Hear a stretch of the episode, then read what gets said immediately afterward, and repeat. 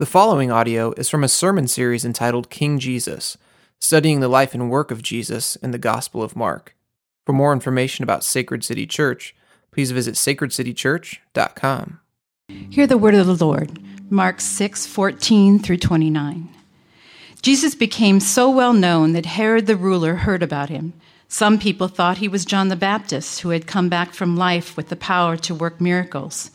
Others thought he was Elijah, or some other prophet who had lived long ago. But when Herod heard about Jesus, he said, "This must be John. I had his head cut off, and now he has come back to life." Herod had earlier married Herodias, the wife of his brother Philip. But John had told him, "It isn't right for you to take your brother's wife." So in order to please Herodias, Herod arrested John and put him in prison. Herodias had a grudge against John and wanted to kill him, but she could not do it because Herod was afraid of John and protected him. He knew that John was a good and holy man, even though Herod was confused by what John said. He was glad to listen to him, and he often did. Finally, Herodias got her chance when Herod gave a great birthday celebration for himself and invited his officials, his army officers, and the leaders of Galilee. The daughter Herodias came in and danced for Herod and his guests.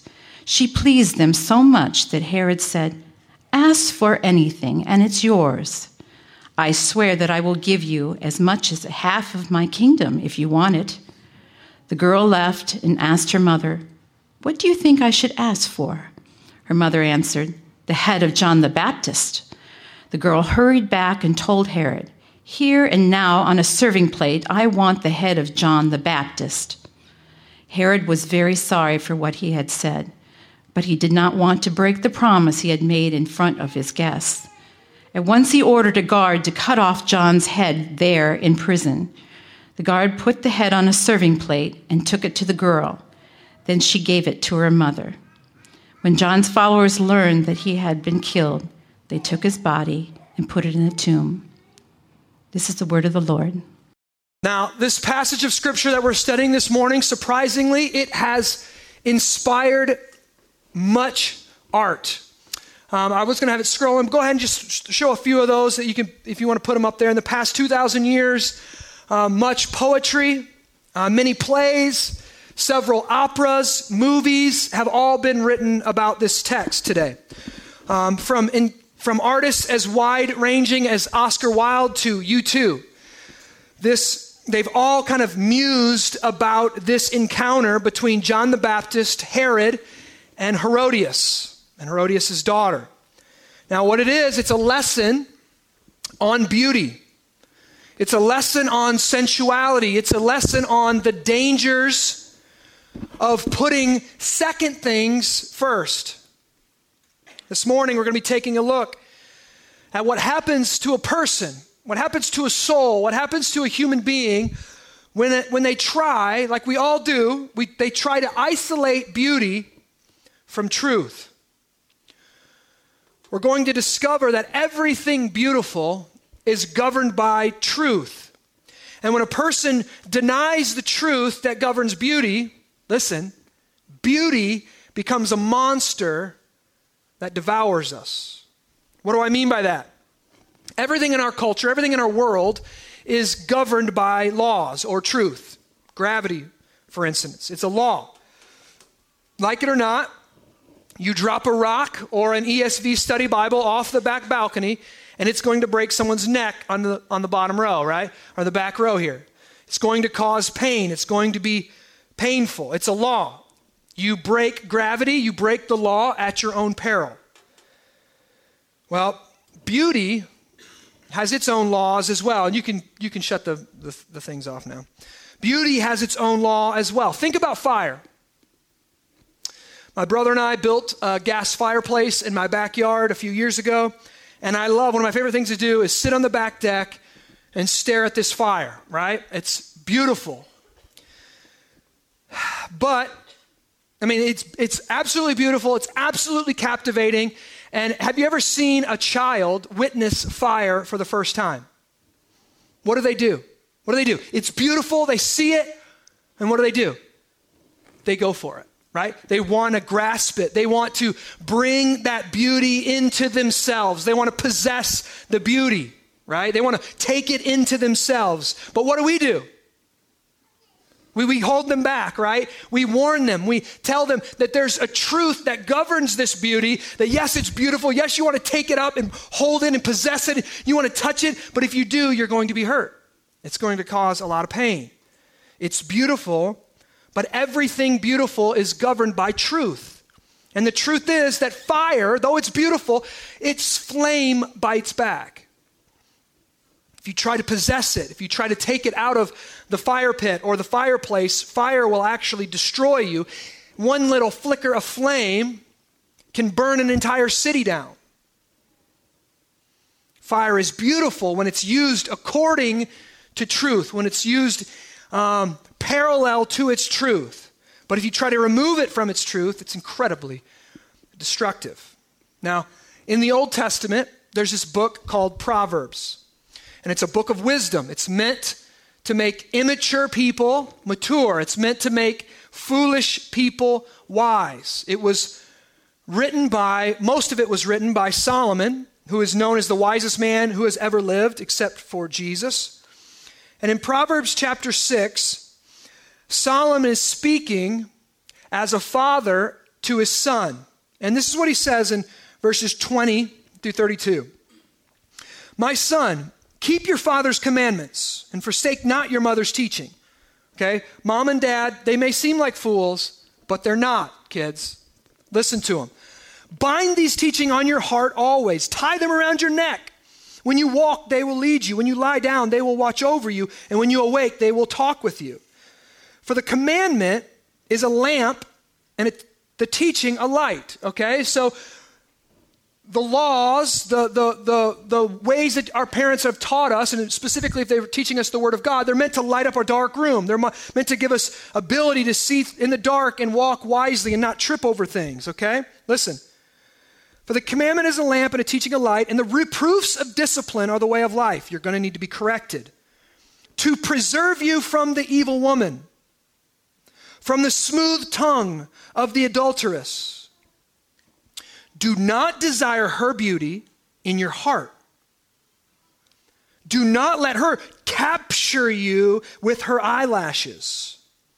For the price of a prostitute is only a loaf of bread. But a married woman hunts down a precious life.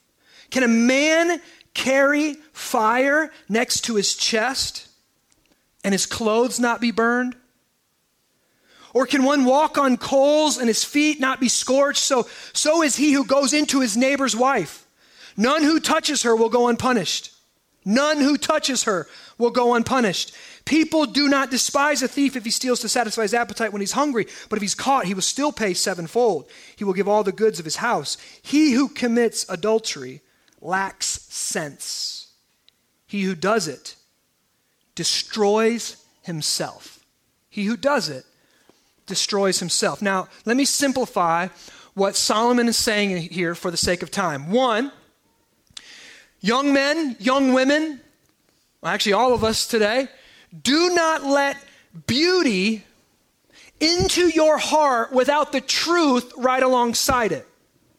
Do not let beauty into your heart, ungoverned beauty into your heart without the truth right alongside it. If you do, it's like taking fire into your lap, bringing it close to your chest, and you will lose everything. You will even destroy yourself.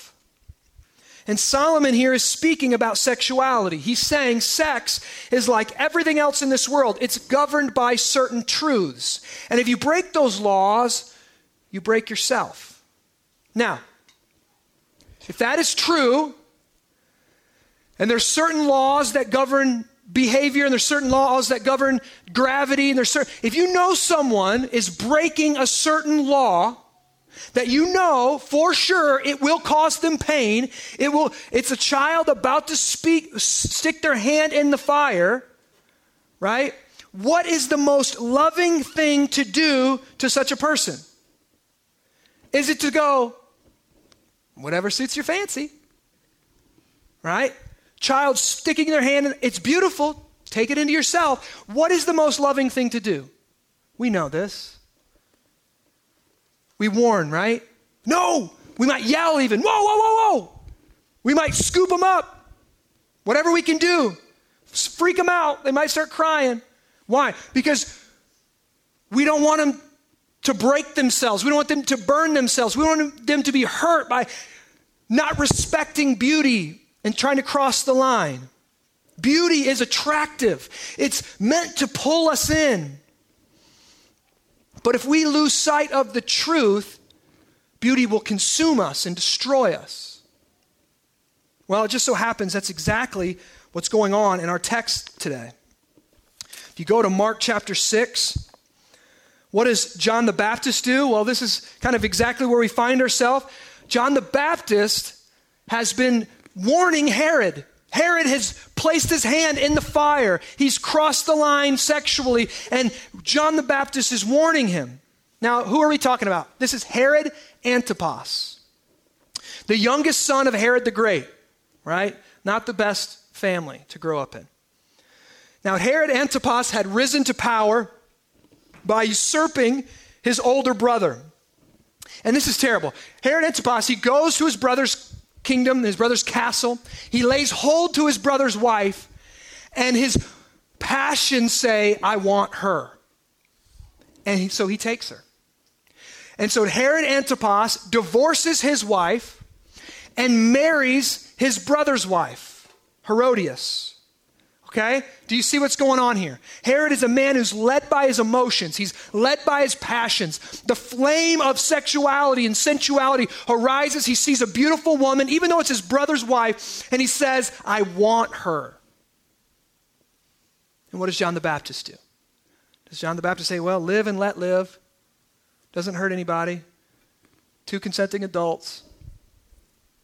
What does John the Baptist do? Let's take a look. Look at verse. We're going to start in verse 18, then we're going to work our way back. Verse 18. For John had been saying to Herod, it is not lawful for you to have your brother's wife. John's saying, it is not lawful. Well, what does that mean? John was a prophet. He was on mission from God to speak the truth. But truth that gets in the way of what people desire is rarely popular. We find ourselves in a very similar situation today. What does John mean when he says, it is not lawful? To answer that, we must answer this question. What is marriage? What is marriage? Now, I'm just going to give you, I can't build this entire thing out today, so I'm just going to have to give you some big picture things that Scripture teaches, okay? Here we go. What is marriage? To answer that, it's right. Let me just answer it really quick. Here it is. Here's what marriage is according to the Scriptures. One man and one woman in a comprehensive union, body, mind, and soul for the rest of their lives, no matter how difficult. Now, I know that definition probably offends every person in this room. One man, one woman in a comprehensive union, body, mind, and soul for the rest of their lives, no matter how difficult. Now, first off, I'm going to say that's the truth that governs it. I could give you a lot of Scripture and build it out. I will a little bit. But I want you to see, this is what I want you to see, not just the truth, but why it's beautiful. I want you to see that that's true, but it's also beautiful. This is the beauty of marriage. One, we see in this a remarkable diversity. In God's idea, God's conception of what marriage is, we see a man and a male and a female, a man and a woman. We see diversity, that men are different than women, and they're meant to complement each other and work in union together, okay? So this is masculine and feminine. There's a remarkable diversity in marriage. Secondly, we say it's a comprehensive and complementary union of body, mind, and soul. What does that mean? Well, in the book of Genesis, in the beginning, when God makes man and he fashions a mate for him, a woman, this woman, surprisingly, fits him face to face perfectly. That his physical body was created to perfectly unite biologically with the woman. Think about our reproductive systems. Every other system in our body functions on its own. My digestive system, right? I ate some eggs this morning. My digestive system doesn't need any help from any of y'all, right? My digestive system is doing all the work on its own. It can begin the process and finish the process, and it can do exactly what it was created to function, created to do. The end, it's telos, that's meant for, it can reach that end. It's that my digestive system can. Not so with my reproductive system. My reproductive system is only fully operational when it is united with my wife, Amanda's. The human body was made for a comprehensive and complementary union. When God brought the first woman to the first man, he says, "Therefore a man shall leave his father and mother and hold fast to his wife, and they shall become one flesh. And they both were naked and not ashamed." And then God said, "Be fruitful and multiply and fill the earth." See, so there's a biological complementarity, there's a biological comprehensive union that can only take place between a man and a woman. And God says, but that's not all. This union is not just body, it's not just biological, it's also mind, heart, and soul. What do I mean by that? It's a male and a female committing to one another. The word the Bible uses is a covenant. That a man and a female covenant together to be there, to be loving in sickness and in death. Till the end. In riches or poverty, we will be there. We're not saying we're going to feel this way. We're saying we will be there. We're in a covenant before God. In sickness and in health until death does us part. And this union, now listen, it takes the union of two minds. It's more than just two bodies getting together. It takes the union of two minds. Two people need to be thinking the same thoughts about marriage. This is a lifetime commitment, a covenant we're making together. We're not going to give each other ways out. We're going to commit through the long haul to be there no matter how we feel. It's a lifelong sacred institution between a man and a woman.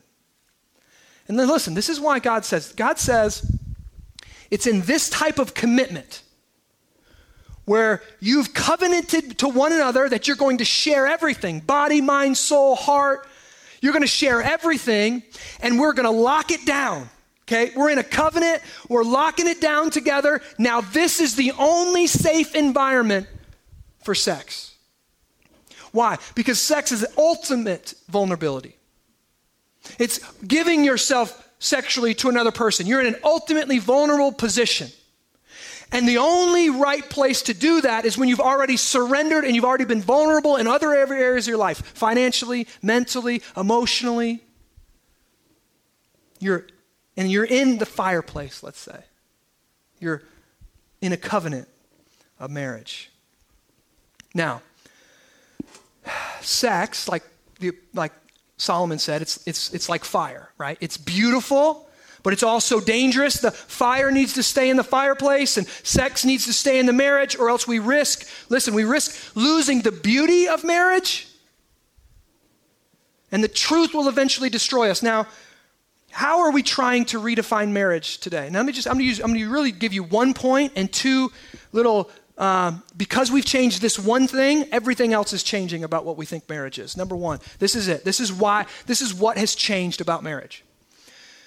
It is no longer a covenant of two people before God saying, no matter how I feel, I will love you. When I'm mad at you, I will love you. When I'm upset with you, I will love you. When I failed you, I will love you. When you fail me, I will love you. I will forgive you. It's no longer locked down in a covenant that says we're in it for the long haul. I commit to love you, for the Christian, like Christ loves the church. It's no longer about that. Now, and this has been a subtle change, but it's changed everything.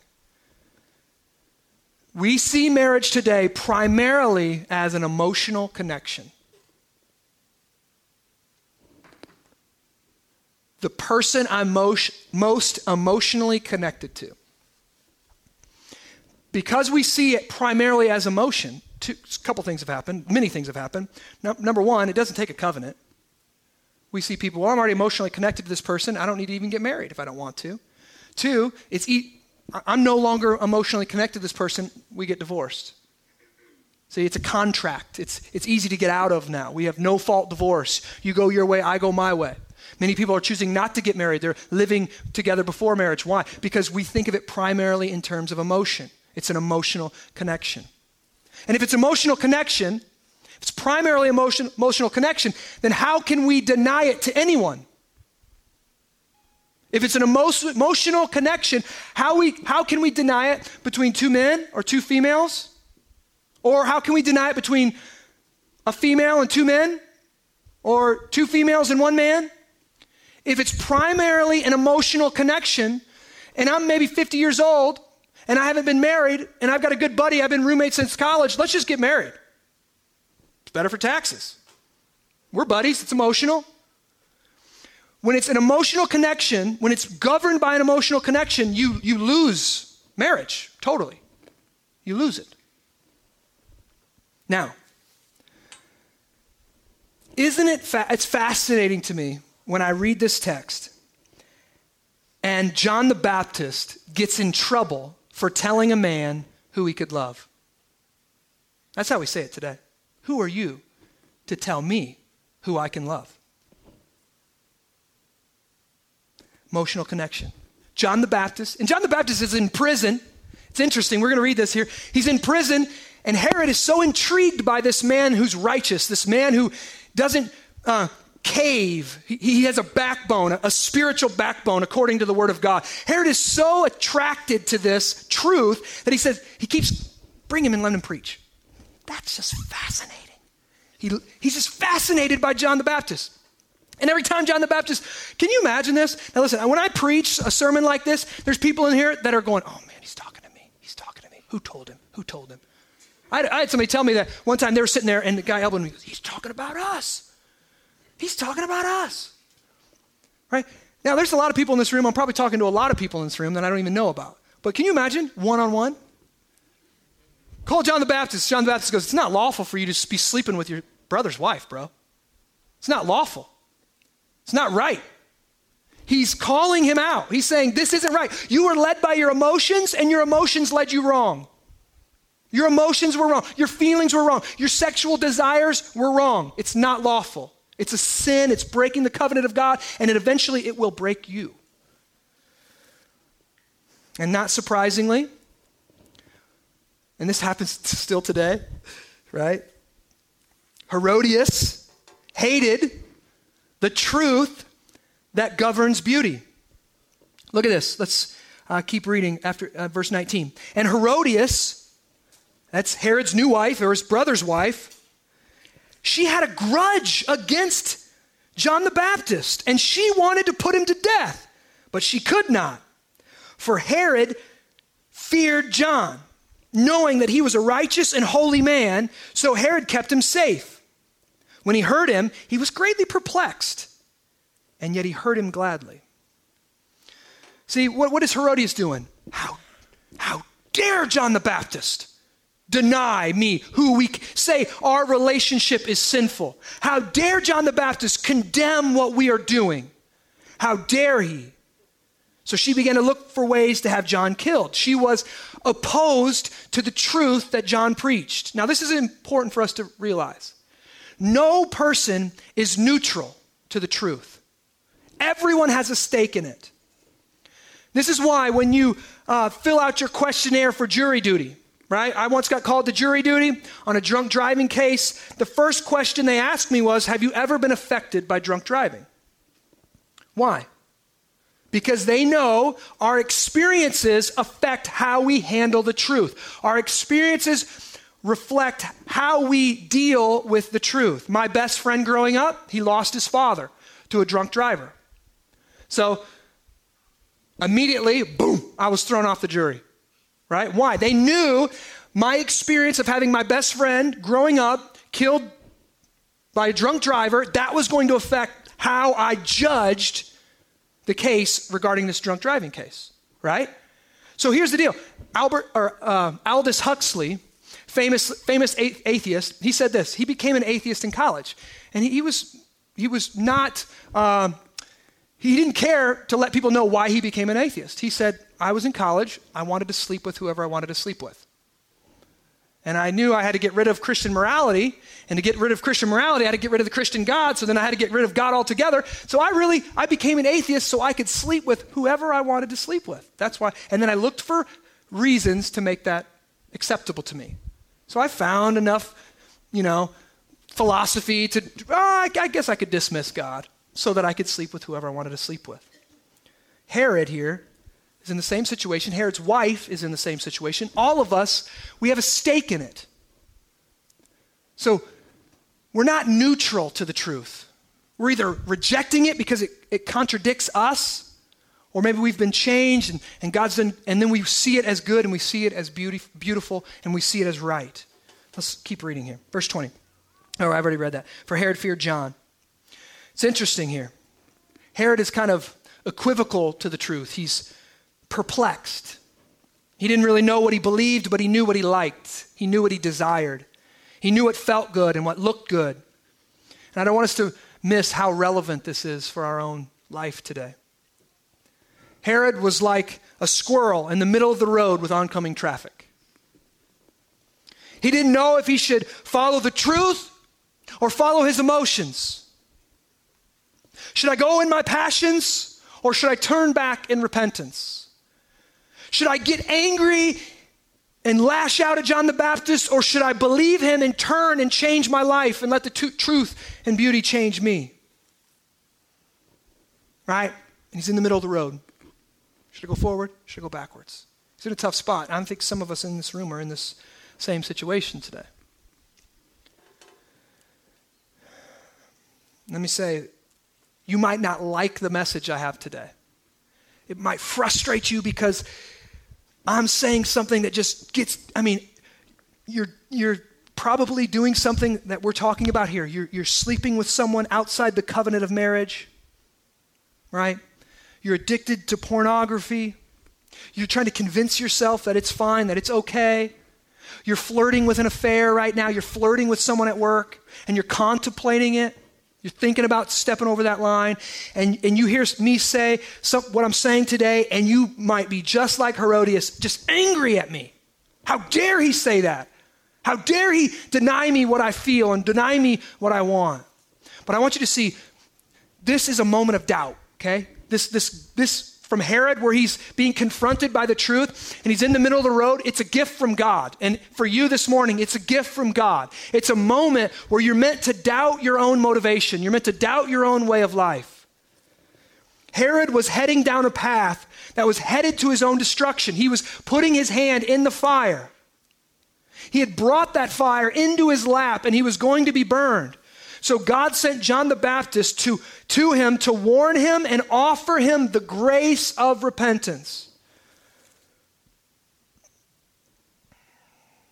I know this is many of us in this room. This is a message for all of us in this room. You're trying to chase beauty and embrace beauty without the truth. You want beauty on your own terms. You're following your heart. You're letting your emotions guide you. But please hear this as the most loving thing I can do for you. Look at Herod. This is a moment of doubt that is sent to him by God so that he would look at his life, hear the truth, doubt his feelings, and make a decision for his own ultimate good. God wants it to go well for Herod, and God wants it to go well for you. So God sent John the Baptist to Herod, and God sent John the Baptist to us this morning so that we can read it.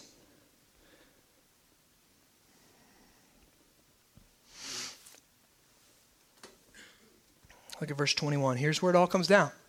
So here's the thing. He's in the middle of the road. He could choose one way or the other.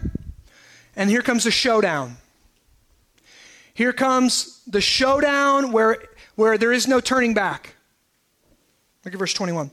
But an opportunity came when Herod, on his birthday, gave a banquet for his nobles and military commanders and the leading men of Galilee.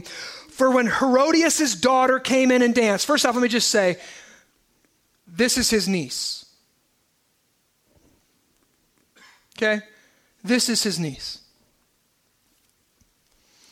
She pleased Herod and his guests. Now, we don't have much details what kind of dance this is, but I don't think it takes much in the way of your imagination. Look at his response. And the king said to the girl, "Ask me for whatever you wish, and I'll give it to you."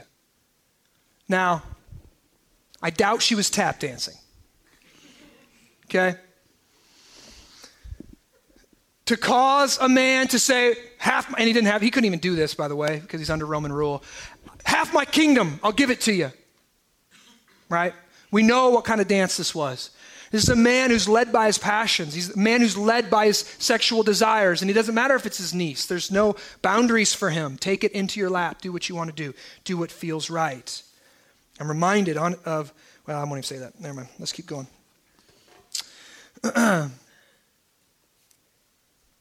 Verse 23. And he vowed to her, "Whatever you ask me, I'll give it to you, up to half my kingdom." And she went out. And she said to her mother, "For what should I ask? What do you want for Mother's Day, Mom?" And she said, "The head of John the Baptist." And she came in immediately with haste to the king and asked, saying, "I want you to give me at once the head of John the Baptist on a platter." Now, and he caves. He gives it to her. What's going on here? Beauty, sexuality, emotion was more powerful to Herod than truth. He knew that John was righteous, but he was led away by his passions. This isn't surprising. Now, let me take a moment and say, beauty and truth, in reality, they're not at odds at all. All truth is God's truth. All beauty is God's beauty. Truth and passion are not juxtaposed. Here's the truth about beauty and sexuality. It was created by God to unite a man and a woman in a comprehensive way, body, soul, mind, two into one, all of our passions. And and many of us have a lot of passions.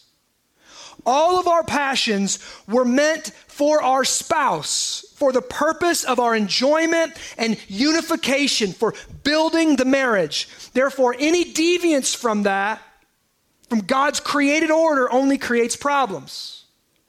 Now, there's primarily two ways our culture deals with our passions.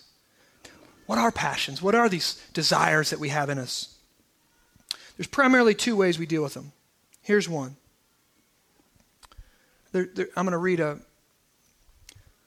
song that's been downloaded about 3 million times in the past year or so, and I'm just going to read you some of the lyrics. I think they show both paths that our culture takes.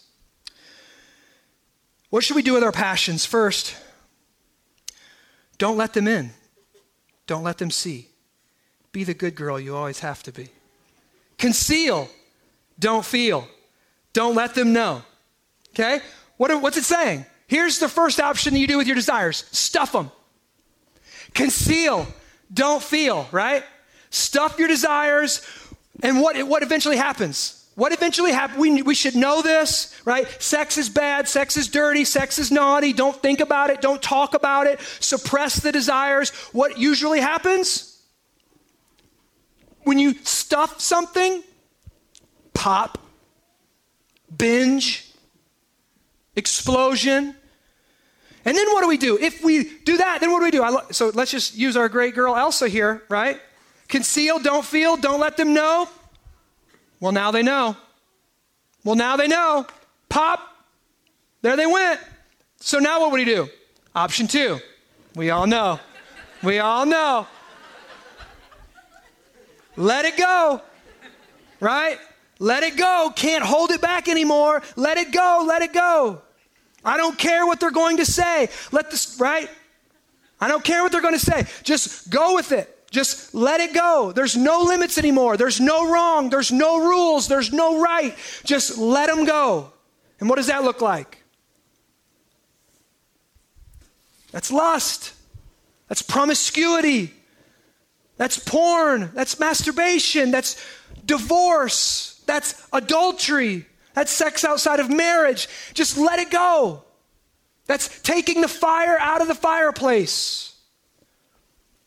What do we say? Oh, it doesn't hurt anyone. You have to be ignorant to say that. Okay? Let me just hear this. Poverty is one of the greatest problems in our society today. You know who the number one person is who's likely to be poor? Single mom. Why is she single? Because she let it go. Because he let it go. Because he's not a man and can't stay and take care of his babies. Because it wasn't... Children born outside of wedlock are 6 times more likely to live under the poverty level. 6 times. And we say it doesn't hurt anyone. And I could give you 1 million statistics, but I don't think most of us aren't moved by statistics, so I'm not going to. It hurts a lot of people. This is, there's a great book, an old book written in 1890 called The Picture of Dorian Gray. And it's by Oscar Wilde, and he's wrote a play called on this text, actually. And The Picture of Dorian Gray is about a man, and it's really the story of his life. He didn't know it was going to be, but it ended up being the story of his life. And in this picture, or in this book, there's a man who wants to follow his passions. And this guy, he was a very good-looking man, debonair, well-dressed, a dandy. And this guy painted him, and the painting was so beautiful. And long story short, basically they put a spell on it that whatever he did in his life, the repercussions would go to the painting and not him. So the painting became his soul, okay? So what happens? Well, the first time he realizes this, because he doesn't know what happens, he treats his wife really poorly. And he rebukes her. She wants to quit the opera, and he rebukes her. The only reason I loved you is because you were in the Shakespeare play. That's what I loved about you. That was the most beautiful thing. And he goes, and he loved this painting of himself. So he'd go, and he went to look at the painting, and he noticed that the face had like a snarl. The face was bent and marred. And he began to put 2 and 2 together, and he began to follow his passions more and more and more. And in himself, he looked beautiful. It's not hurting anyone. He looked beautiful. For 18 years, he followed this path of his lifestyle, and he continued to look beautiful. Sex outside of marriage, sex with different women, crushed his wife. His wife ended up killing her, or her wife ended up dead really early. Sex with men, just followed his passion wherever it led him. Wherever it led him, it took him. And this painting got darker and darker and darker and looked like a monster because his soul was being affected and he didn't know it. And then one day the painter walked into the attic where he had this painting hidden. And the painter saw the ugliness of him. And Dorian Gray couldn't handle it. He couldn't handle anyone knowing what his soul looked like. Anyone knowing that though he looked like he was living this lavish life and he was enjoying so much freedom and he was taking sex outside of the bonds and he was just enjoying the fire in his lap and it wasn't affecting him at all. Once somebody saw what it was really doing to his soul, he took out a knife and killed him. And the end of the story, when it comes to the end of the story, he has hurt everyone. He's really destroyed nearly every relationship in his life. In his real life, it just follows a similar trajectory. He dies penniless, with nobody, very few people at his funeral, no friends. In the end, he stabs the painting. He stabs the painting, he stabs the picture, he stabs his own soul, and people hear the shriek from outside and they run in the room and they look on the floor and they don't even recognize it. It looks like a monster. That everything that was in the painting had become himself. It was a shriveled up man, a shriveled up monster. And all his life, it's not affecting him, it's not hurting anyone, but he can't see his own soul. He can't see what it's doing to his heart. What it was doing to the painting. Now, listen, that's the two ways we've got, right? Conceal, don't feel, or let it go. God has a different way. We've already talked about it. God isn't just let it go. God isn't just conceal, don't feel. God has given us a channel for our passions and our desires, and this channel is marriage. In marriage, in the covenant of marriage between one man and one woman for a lifetime, this is the channel that our passions must flow through. In marriage, we are free. We can let it go with our spouse. But we do resist things that are outside the law of God. This keeps the fire in its place. It teaches us to love our spouse above all others. It's the best, statistically even, it's the best, safest, and healthiest environment to raise children in, okay? Children with their biological mom and dad statistically are off the charts compared to any other situation. But we have, well, let me just say this. God is not conceal, don't feel. God is not just let it go. God is not anti-sex. God is not anti-passion or anti-beauty. That's absurd. The Bible is filled with some of the most provocative and passionate sexual language. Men, okay? We have a Bible verse that commands us to be satisfied with our wife's breasts. I'm going to put that on a coffee cup. That's going to Father's Day, okay? Right? We have a Bible verse that says that. I want the t-shirt. I've never seen that at the Christian bookstore. But we have that verse. Listen, it's funny, but we have that verse and we have that command to us. His commands are not burdensome, by the way. We have that command to us because of sin. Sin has bent us in such a way where we don't desire monogamy. You realize emotion and monogamy don't go together. We don't want to be satisfied. If God says you can have one wife, we want two. If God says you can have 10 wives, we'd want 11. If God says comprehensive union between an opposite sex, we want the same sex as well. We always want beauty outside the lines.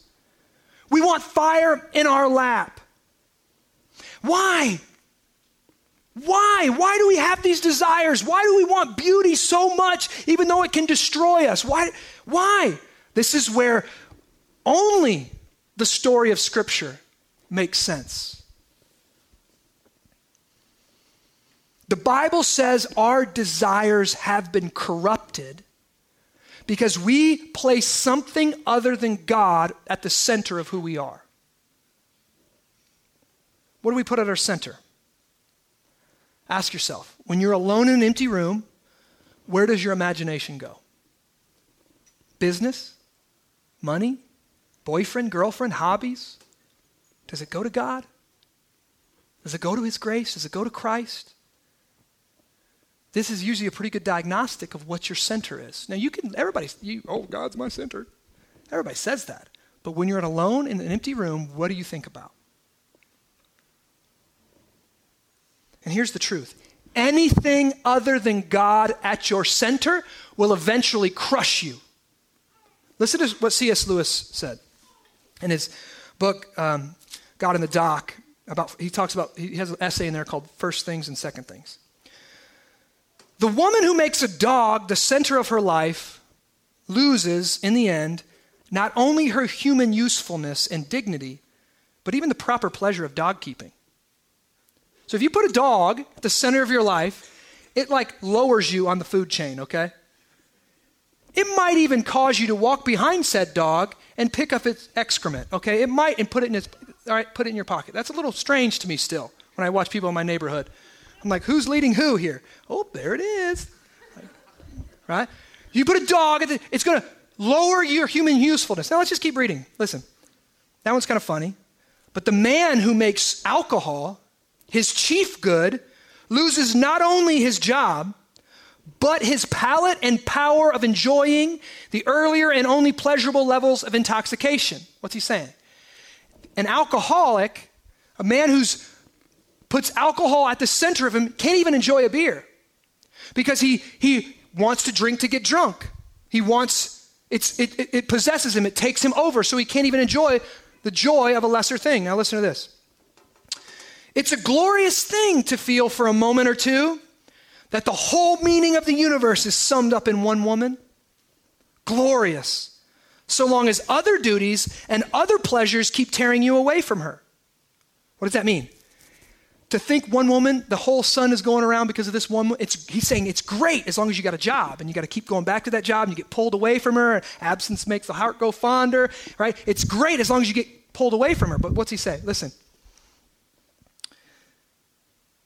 But clear the decks and so arrange your life as it sometimes is feasible that you'll have nothing to do but to contemplate her.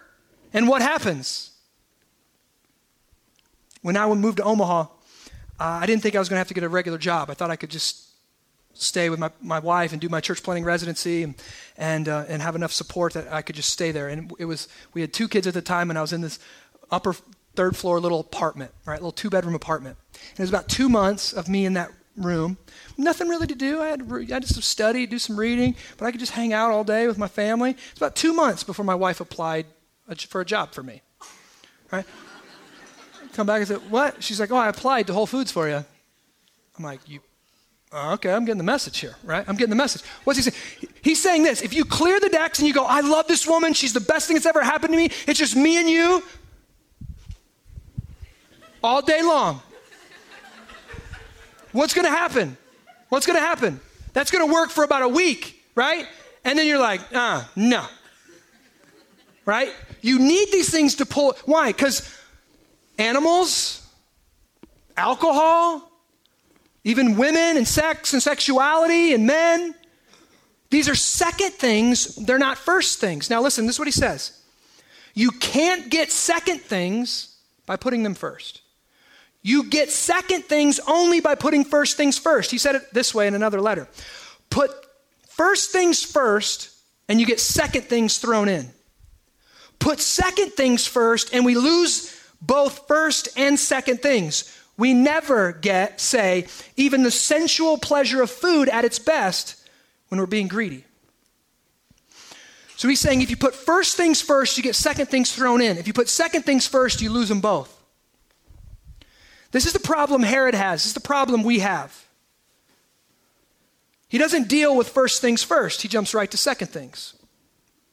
When I'm sharing my faith, I'm trying to convince someone of the gospel and I'm sharing the gospel with them. This is a problem that a lot of us have. We want to ask second questions before we ask first questions. What do I mean by that? John the Baptist doesn't go, is John's God real? John the Baptist doesn't go, is Jesus Christ, the Lord of the universe, who spoke the galaxies into existence, who lived and he's about to be right for us, who's dead and resurrected. But for him, is this really God's son? That's first question. That's putting first things first. What does what does Herod do? How's this going to affect my sex life?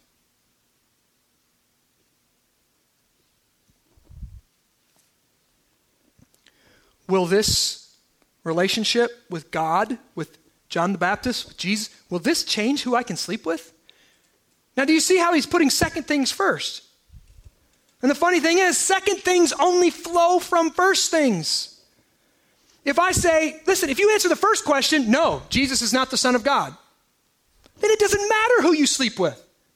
It doesn't matter what his rules regarding sexuality are. It doesn't matter what he says about money. It doesn't matter what he says about community. It doesn't matter what he says about faith and repentance. If he's not the Son of God, that's a first question. You answer that, then you dismiss everything else. But if the first answer to the first question is yes. For us, did Jesus rise from death? If the question is yes, and the answer to that question is yes, then how could we not logically listen to him about when it comes to secondary things? If he is the Son of God, who's eternally existed as the second member of the Trinity, he might know a thing or two that we don't, even about secondary issues like sex. So if you're not a Christian, you shouldn't be asking, what's God's opinion on sex? What does God say about who I can and can't love, or who I can and can't be in a sexual relationship with? You shouldn't even ask that question until you've answered the first one. Did Jesus rise from death? That's a first issue. That's a first thing that you have to be confronted with. Was Jesus real? Was he the Son of God? Was he crucified? Did he rise from death? If you can answer yes to those questions, then we should move on to those secondary questions about who we can or can't sleep with. But Herod didn't do that. Why? Because we don't want to do that. I'd rather argue about well, that's your morality, that's my morality, there's a lot of different moralities in the world, what's right for you might be wrong for me. We want to do all this weird stuff instead of going to these first questions. And what is it? He's the indecisive squirrel in the road. Hearing John gladly, perplexed by the truth, but enticed by his own emotions. And we know what happens to the indecisive squirrel. We all see it. Right? We all know what happens to the indecisive squirrel. Tragedy happens, right?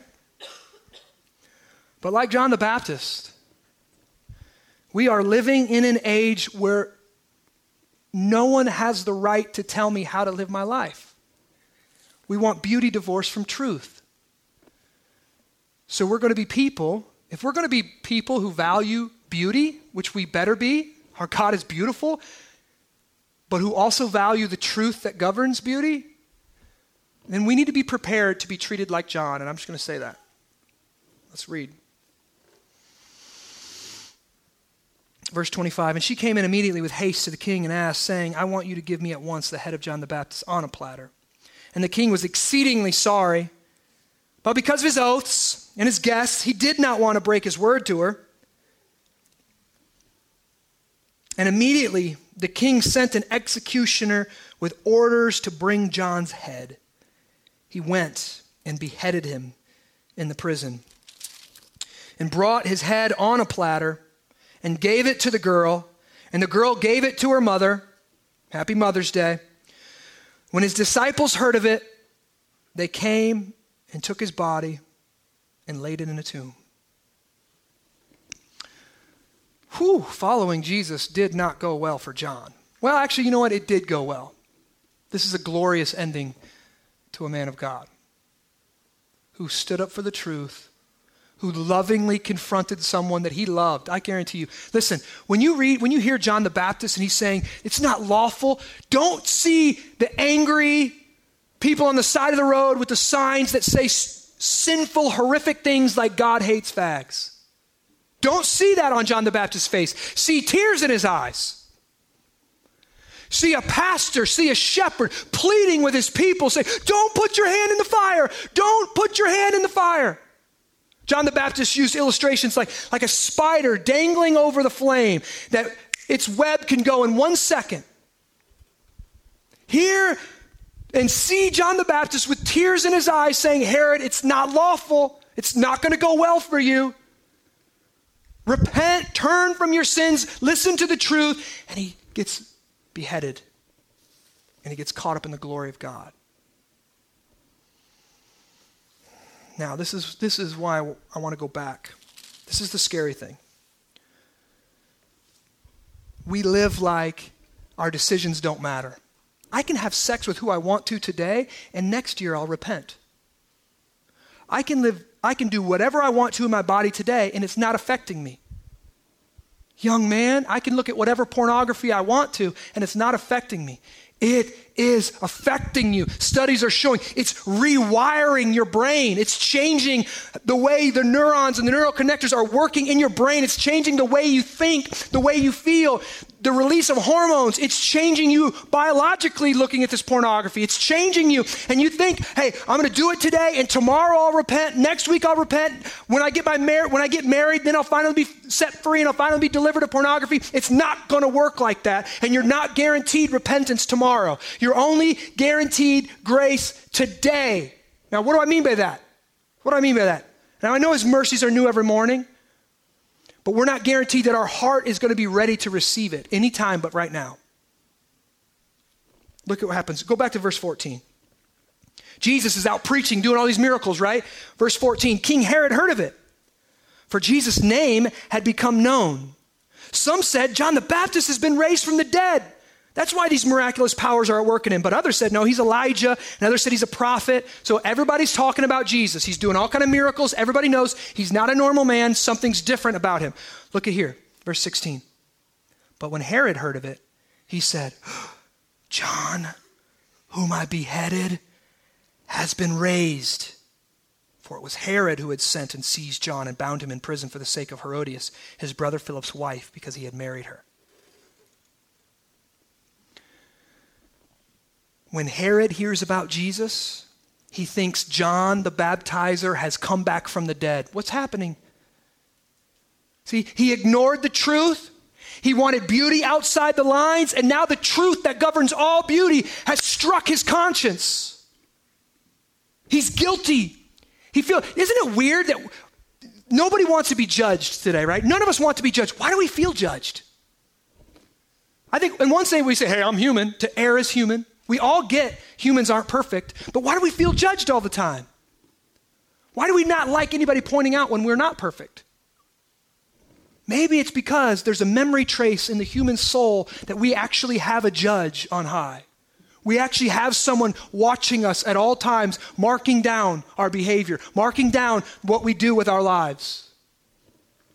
And Herod, who's thrown off all restraint, and he's living like there is no God, he hears of this new man preaching this gospel, doing miracles, and his guilt and his shame and his conscience rises up and says, oh, it's a ghost. It's the guy you killed. It's the thing you did. Come back to haunt you. He feels guilty. He's haunted by his sin. He doesn't know how to get rid of his guilt and his shame. For one striptease, he killed the righteous man. And the saddest thing is that Jesus is the only one who can forgive him. Jesus is the only one who can deliver him from his fears and clean him from his uncleannesses and remove the guilt and remove the shame from him. He's the first thing. Jesus is. And if you put him first, you get everything else thrown in. Seek me first and my kingdom, and all these things will be added unto you. But if you put second things first, passion and pleasure, you're going to lose the first thing. You're going to lose Christ. See, for Herod, his moment has already passed. This is sad. He had his chance at repentance with John the Baptist, and that chance is not guaranteed again. When Jesus shows up, he can't see Jesus. His guilt, his shame, it's in the way. He can't see Jesus. He wanted beauty with no boundaries, beauty without truth, and the truth eternally crushed him. And then obviously beauty eventually escapes him too. You get old, you wrinkle, everything gets old and rusts and die. So if beauty is your chief good, you're going to lose it anyways. See? He put second things first and he lost first things. Herod made his choice.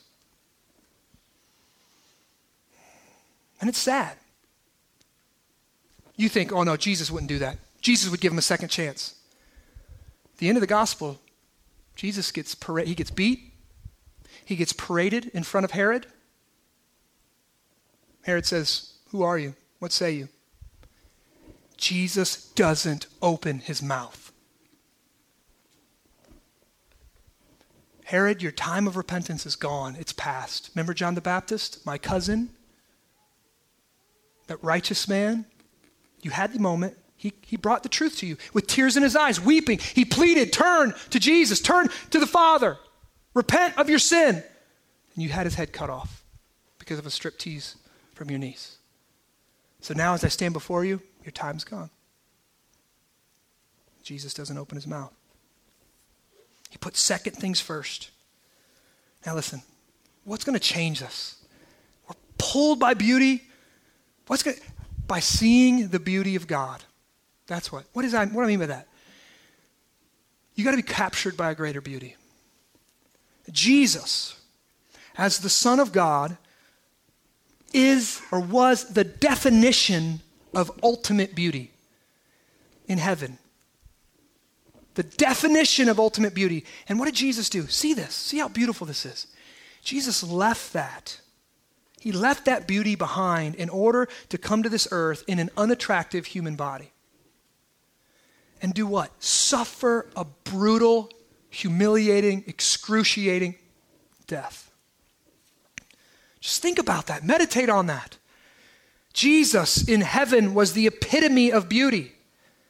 And on the cross, he was so disgusting that men turned their faces from him. The beauty became disgusting. Not only that, but scripture says that God's eyes are so pure that he cannot look on evil without judging it. And his own son, Jesus, took the world's evil, all of our sinfulness, all of our shame, all of our guilt for living outside the lines and trying to take beauty outside the lines. Hear me this morning. We've all sinned and fallen short. And on the cross, Jesus absorbed all of that evil into himself. And God looked at his own son, his beautiful son, the second member of the Trinity, who is, they've been into each other from all eternity, okay? They're in perfect love. And he looked at his son on the cross and saw the ugliness of sin and turned his face away. Turned his face away and struck him. God has to punish sin. And if you've ever been sinned against, you know why God has to punish sin. Our society, who doesn't want a God who judges, forgets the Holocaust. We need a God who judges, who's going to wipe the evil off the earth. Why? Why would God do that? Why would the beautiful one become ugly for us and take our sin and God crush him so that we could be united with ultimate beauty and truth forever? One day, we're not just going to see beauty and know truth. We're going to be caught up in it. In the new heavens and the new earth, we're not just going to see it and recognize it. We're going to be a part of it. We're going to live amongst it. There won't be any, that pull into beauty outside the lines. It won't be there. We'll be caught up in true beauty, ultimate beauty. Only when you meditate on that, only as you think about the beauty of Christ, only as you take that into yourself and see it as more and more and more and more beautiful, and your own self as more and more and more wicked and ugly. But Christ gave it all for you. The more you do that, the more you'll be free. The more you'll be able to live with power to overcome the temptations to take beauty outside the lines here on our earth, here in this life. And I'm going to say, men and women, this is a task that deserves our utmost focus, attention, soul, power, willpower. Every decision we make is from our heart. Comes from our heart, comes from our emotions, comes from our affections. And we've got to get our heart, through believing the gospel, through seeing what Jesus has done for us, more caught up in the beauty of the cross than the beauty of whatever it is that we're chasing. If you're here this morning and you're not a follower of Jesus and you have never embraced him by faith, let me see the beauty in it. All your sins wiped away. All your shame forgiven. This moment is offered to you. God sovereignly brought you here. There's no good sinners and bad sinners and really great sinners. We're sinners. Your hope is my hope. The righteousness of Jesus Christ, gifted to us by the grace of God. Let me pray. Father, we thank you for what you've done here.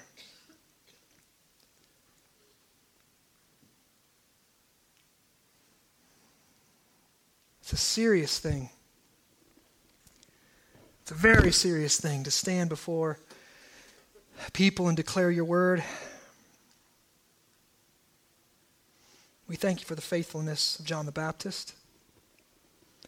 We thank you for the graciousness of Jesus to take our sins on the cross and to pay the price and pay the punishment so that we could go free, so that we could be caught up, so that we could share the ultimate beauty that he possessed in eternity, that we get to be a part of that. We get to share that in the new heavens, the new earth. But God, I pray that that knowledge would work itself back today and give us strength to fight our sin, give us strength to follow you when our affections and our emotions are telling us to do sinful, selfish things, to deny the consequences, to live for the moment. Father, would the truth of the Word of God change us in the moment? Would your Spirit change us in the moment? And for those who are on the outside looking in and wondering, what would it look like to follow Jesus? I pray that they would ask first things first, not second things, not, well, what's it going to do with my sexual relationships, or what's it going to mean about this or that? They would go to first things first. Is Jesus the Son of God? Was he crucified? Was he resurrected? And Father, you, through the power of your Holy Spirit and the preached word, that you would confirm those things for them. As we come to take the supper this morning, let us be reminded of our sin and the cost of our sin that you paid for us on the cross. That none of us are sinless. The only hope for us is the mercy and the kindness and the blood that is sprinkled on us that makes our sins, though they are scarlet, and makes it white as snow. Father, as we take in the supper today, let it be a means of grace for us, that our hearts see the beauty of Christ. I pray this in Jesus' name. Amen.